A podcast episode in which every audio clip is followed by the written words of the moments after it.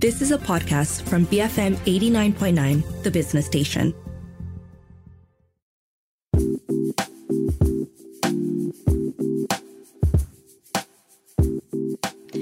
Morning. Welcome to Resource Center. This is Audrey Raj. On the show today, we're going to be talking about generative AI, deepfakes, and identity theft. So, according to a study by Jumio, more than 50% of consumers believe they can tell if a video is a deepfake. The problem is we're overestimating our skills. And some of the deepfakes out there today have actually reached a level of sophistication that prevents detection by the naked eye. And what this means is we can no longer protect ourselves from the fraudsters. We need AI to work the other way as well to help us fortify our digital environments and protect ourselves and our online identities from identity theft. So, to guide us through what exactly we're dealing with, what you and I and businesses out there can do to counter this, and how AI is going to help us overcome the threats of AI, I have online with me today Frederic Ho, Vice President for Jumio in Asia Pacific. Welcome back to the show, Frederic. Hello, Audrey. It's a pleasure to be on the show. So, Frederic, um, before we jump into the online identity study uh, and its findings, um, maybe you can give us a quick introduction to Jumio and what you guys do, just for context. Thank you, Audrey. Uh, Jumio is a technology company that provides a solution to verify online identities uh, via using uh, facial biometrics, ability to verify the authenticity of an ID document. Uh, we ensure that the people who transact on the internet can be proven to be who they say they are. Frederic, the Jumio 2023 online identity study has some insights on um, our awareness, consumer awareness of generative AI and deepfake technologies. Can you give us an overview of some of the key findings from the study? Most certainly, Audrey. Uh, maybe just to set the context. So, generative AI has captured the imagination of millions worldwide, largely driven by the recent success of ChatGPT, like uh, text generation chatbots. Well, there are many potential benefits when it comes to this technology, but in the wrong hands, this can also serve as a powerful weapon for cybercrime to go to a whole new level, creating highly convincing deepfakes, be it content, images, video, and audio. Now, the um, with all eyes on ChatGPT, so Jumio set out to uncover consumer perspectives around generative AI and, and the risks this poses to themselves.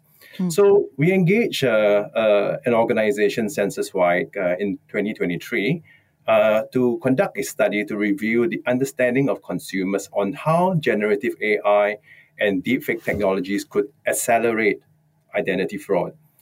And the subsequent need for digital identities, uh, online verification, as well as authentication. Uh, so a big uh, result from uh, our analysis was, of course, uh, a point that you have earlier mentioned that the results of the study suggest that consumers overestimate their ability to detect, detect deepfakes, which can render them vulnerable to attacks. You know. So, why is this important? Now, the uh, the consumers study itself shows that in fact, over two thirds of people are aware of generative AI and their ability to transform the threat landscape uh, many of them actually felt that they are confident to detect to detect a deepfake video. Now, the, the, this overconfidence is concerning, given the reality that deepfakes have reached a level of sophistication that prevents detection by the naked eye. Now, the implications of this are many. Now, one, humans are not 100% alert all the time. And a moment of complacency could create the window of opportunity for a fraudster, a scam, via deepfake uh, identity spoofing to succeed. So while some deepfakes and scams scams are obvious, but we must remember that attackers will try to seem as credible, lawful as possible. They will continually evolve to include the latest technologies to get past our guards. Now, how good are technologies these days? You know, I'll, I'll cite maybe a little bit of uh, uh, example to share. So, in cyber criminals are you know constantly researching for new ways to trick people, and one of the more recent additions was using deepfake to generate a voice simulation. So, a little bit earlier as well, back in 2019, uh, the chief executive officer of a, a, British energy firm transferred 220,000 euros to a scammer after he received a phone call from what sounded like the head of the company's German parent company mm. and asking him to wire money to a supplier. Now, that was voice generated using artificial intelligence, uh, generative AI, right? Now, I think with the trends projected to today, uh, what we are all potentially could be facing is the next wave of scams will be a deep fake video call from your boss. My. So I think that uh, this is the area where uh, it has accelerated the level of fraud you know, to something that uh, uh, we, we really have got to be uh, not only be mindful, but to have properly equipped tools to prevent ourselves, like you know, from being scammed. And maybe just to scare, uh, share a bit of the few uh, scam types. Um, in fact, many of these uh, researchers have listed uh, top scam types such as job scams, fake, fake friend call scams, mm. e-commerce scams, phishing, as well as investments. So think, thinking of, along these lines, these are the hot topics for fraudsters. And this is something that, you know, uh, we, we are exposed and we have got to constantly uh, remind ourselves, you know, that whether are we better equipped, right, uh, to be dealing with uh, these scenarios. Hmm. Now, the study mentions that um, online identity theft is expected to become, you know, and like you mentioned as well, so much more easier thanks to uh, Gen AI technology, right? Maybe you can explain the role of uh, Gen AI tools like your Chat GPT, your DALL-E, your Lensa um, in creating the kind of fabricated content or videos or deepfakes that pose potential risks um, you know in the context of identity verification. Because earlier you mentioned um, a video call right? But is there any other way that these gen ai tools can be used to fabricate uh, or create these deepfakes? Online identity fraud powered by generative ai is identity fraud on steroids Mm. So, so the, the era of low cost and high impact misinformation has come. In the past, when a fraudster has got to orchestrate large scale disinformation campaigns, uh, it requires a lot of resources and manpower, even on their part. So, coordinated efforts require multiple people, you know, uh, and an effective operation. Now, with the generative AI coming to play, fundamentally, this has transformed the landscape, making it easier, more affordable than ever to create all these fake stories, fake news, social media. And these powerful AI tools have reached a level of sophistication where the content they generate is almost indistinguishable from mm. human created material. So it really blurs the lines between what is true and what isn't. So you think about it, in the past, scammers typically rely on pre made scripted responses so it is quite silly sometimes in terms of the questions that they will and answers that they provide. And uh, users may be able to detect, well, this sounds a bit strange, you know. Now, the, the ability of generative AI to provide the level of uh, very natural responses, highly tailored to your background, to who you are, has really raised the threat level a lot higher. Now, even with uh, uh large language models, the, the messages that the AI analyzes, understands the context of the conversation, and even creates human like responses. That there are no telltale signs associated with uh, uh, old generation chat engine. You know, so this is really uh, something that uh, will be the, the world that we have to deal with. Now, I think that um, it is challenging preventing individuals from falling victim to generative AI scams uh, so, and that uh, convince them to provide personal information uh, over these tools. But uh, for instance, personal information uh, is compromised in many cases when of, one of these scams succeed and used in an attempt to you know ex- access existing online accounts or create a fake account online equipped with mouth. No, what we need are technologies be beyond uh, of course, you know, these, these platforms mm-hmm. and uh, to think about using multimodal biometrics, right? Verification and authentication, uh, which can detect and prevent because it goes further than just the interaction itself. It looks at the face behind the camera, uh, you know, and the liveness behind the camera to verify this is truly uh, who the person says they are when you're interacting uh, on the online world. Mm. But um, yes. Yeah, Frederic, uh, we are going to come back uh, right after this quick break to discuss the multimodal biometric based verification systems that you just mentioned there. Uh, but stay tuned. I'll be back with Frederic Ho from Jumio and we'll continue our chat about Gen AI deepfakes and identity theft on Resource Center in just a few minutes. BFM 89.9.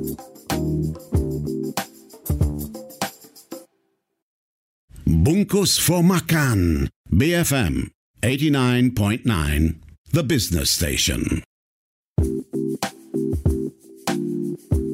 Welcome back. This is Resource Center with Audrey Raj. Online with me today, I have Frederic Ho, Vice President of Jumio in Asia Pacific, and we are talking about generative AI, deepfakes, and identity theft. Now, uh, Frederic, before just before the break, you were talking to us about this concept of multimodal biometric-based verification systems, and I know that this was also mentioned in the study. Um, so, how can such systems help us in detecting deepfakes and, of course, enhancing security at large? Uh, multimodal biometrics, uh, facial recognition systems, and liveness technologies, they essentially verify the user in front of the camera. Now, uh, whilst uh, ability, this has ability to, of course, uh, recognize a, a, face captured on the camera uh, against a face on file within the organization, but more than that, it will be able to detect that it was a live face. It wasn't a pre-recorded video. It's not a, uh, a, a still image of a user. So there was a real live human, and a picture was taken and compared with a face on file to establish that this is indeed the person that's present. Now, these technologies are effectively implemented you know, to also detect deepfakes. Uh, whilst uh, deepfakes may tend to use technologies to imitate someone's face, impersonation on on on, on the channel on the on the camera channel itself, um, but to recreate the liveness aspects of it uh, with the facial biometrics would be a strong technology uh, to overcome uh, these uh, challenges. Hmm. Um, I'm I'm wondering, other than you know employing these multimodal biometric-based verification systems, facial recognition systems, is there any other way, or are there any other measures that businesses and organizations can take to counter um, this growing threat? Generally, I think that there are many areas where uh, companies and consumers as a whole uh, uh, could employ these days, you know, to protect themselves, you know, against uh, a ever increasing risk of uh, AI-generated uh, deepfake video fraud. Now, at the consumer level, I would say, you know, we, we have got to be mindful about malware uh, as well as uh, have uh, malware protection services in place. Now, protecting against malware is an absolute must uh, on your computer and your smartphone.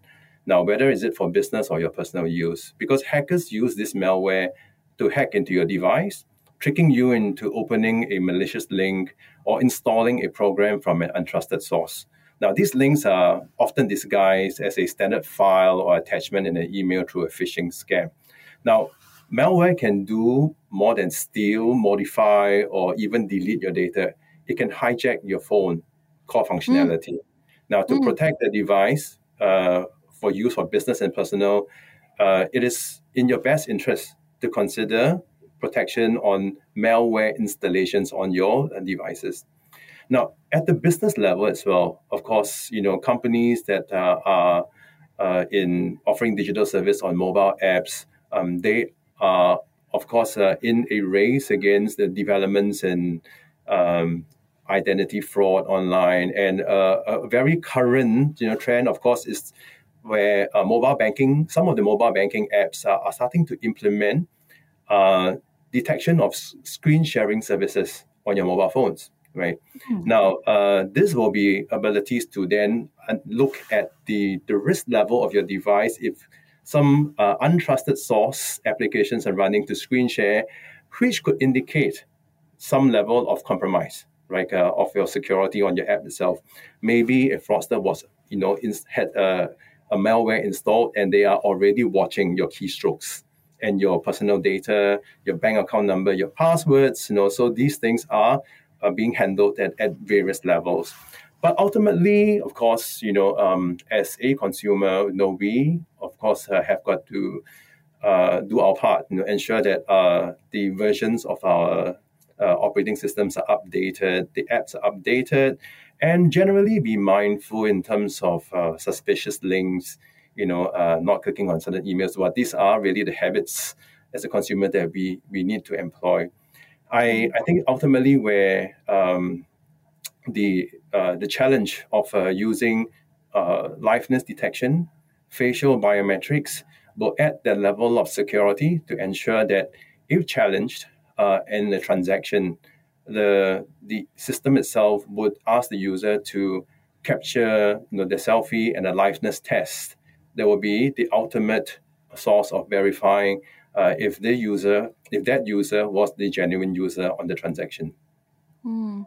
Now I'm just thinking, like, even just before this call, uh, Frederic, I was online doing my, my banking via my mobile app, and I just used my face to unlock the app, right? Of course, I need to put my password in a bit later, but then how safe is that going to be in the near future? Because like you said just as we are all upskilling or you know moving along with tech and the advancement of ai so are these fraudsters so you know how long do you see us being able to continue to um, use facial recognition for you know apps that need uh, hyper security, like our financial services apps and things like that. Um, is this still a viable option moving forward?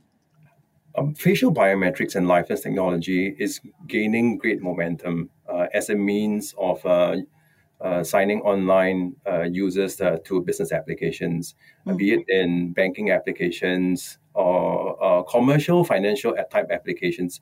Now, it is there are two aspects of it that we have to consider. One, of course, is the security level, and at a business level, this would be a a platform that would have the, the, the easiest market reach, right? Because uh, mm. transactions are executed via a consumer device that most of us would have, right? Mm. So I think that uh, in in a in a world today where a lot of services have already turned digital, uh, it, it is unavoidable that uh, we we will uh, be uh, doing more transactions on personal devices, uh, but it must be overlaid with technologies such as facial biometrics as well as liveness uh, to ensure that it would get us uh, a distant, right, and yet um, be you know uh, ahead, you know, of a potential risk and fraud. Now, um, now it has got to be, of course, you know, coupled with uh, all the other aspects that I mentioned earlier, you know, security measures, you know, uh, as well as uh, our own personal practices. But I want to touch a little bit about, you know, the, then when we try to be as good as we can, right, uh, in ensuring that we ourselves are protected and companies do the same, there will be certain segments of uh, the, the population that will be um, more at risk, right? Mm. So we think about um, children, you know, uh, and of course, uh, being children. Uh, and what about our parents on WhatsApp? Oh, absolutely. I think that um, I will not, of course, say, think, say that uh, they represent you know the, the, the, the highest risk group. But generally uh, studies have shown that of course uh, the the elderly tend to have higher chance of falling victim you know to uh, online financial exploitations. And it, it could be that uh, you know it's like they will have a perception of uh, being less skeptical right uh, when they're receiving a phone call or dealing with a text content uh, and hence, you know, making them more vulnerable to financial exploitation. Uh, and it also could be because they may have a higher net worth, uh, mm. and that they may be in an age group that can be easily targeted for phone scams. In fact, yeah. um, for from a fraudster's perspective, right, uh, the the high income earners they, they would be a good uh, target group. You know, given that uh, if you're a high income earner, you have got a bigger data footprint on the internet you have more disposable income, you shop at more places online, you use more credit cards, and mm. in a hmm. way, you have left a lot more footprint like in the digital world, for them to uh, gather your data and then, of course, create uh, uh, an, an, a more focused attack on, on, on yourself. So I think that these are areas that beyond, of course, what we know that we all should do, uh, but there will always be certain groups that will be at a higher risk, right, uh, for uh, online identity fraud. Right. So I, I guess education is key. But uh, Frederic, uh, before I let you go, I, I just want to ask you to look into your crystal ball. And I think I did this the last time you were on the show as well. How do you envision the future of identity verification and authentication evolving with AI technology? What role will Jumio as well play in shaping this landscape?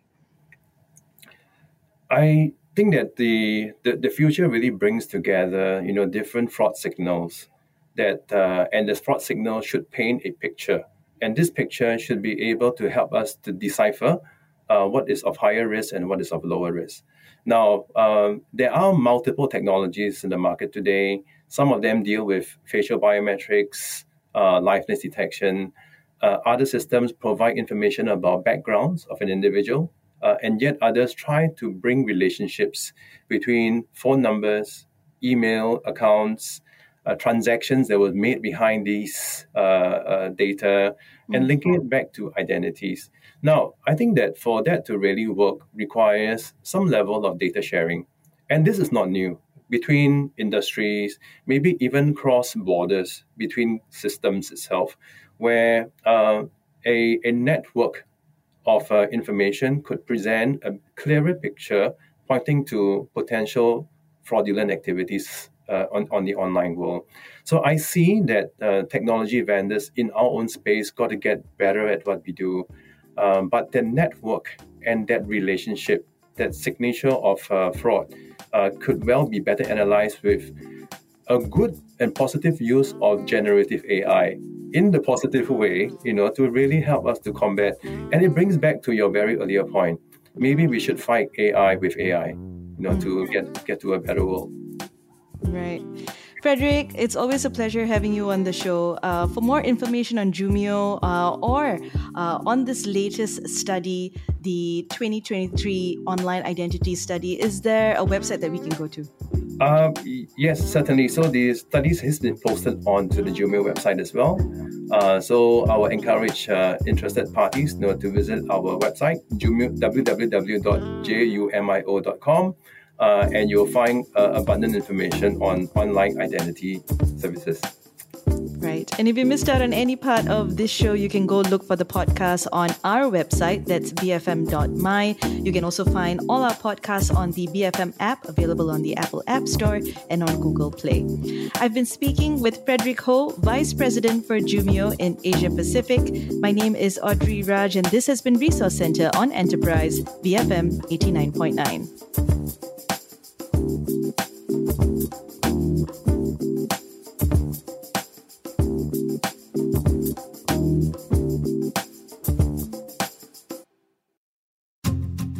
listening to a podcast from BFM 89.9, the business station.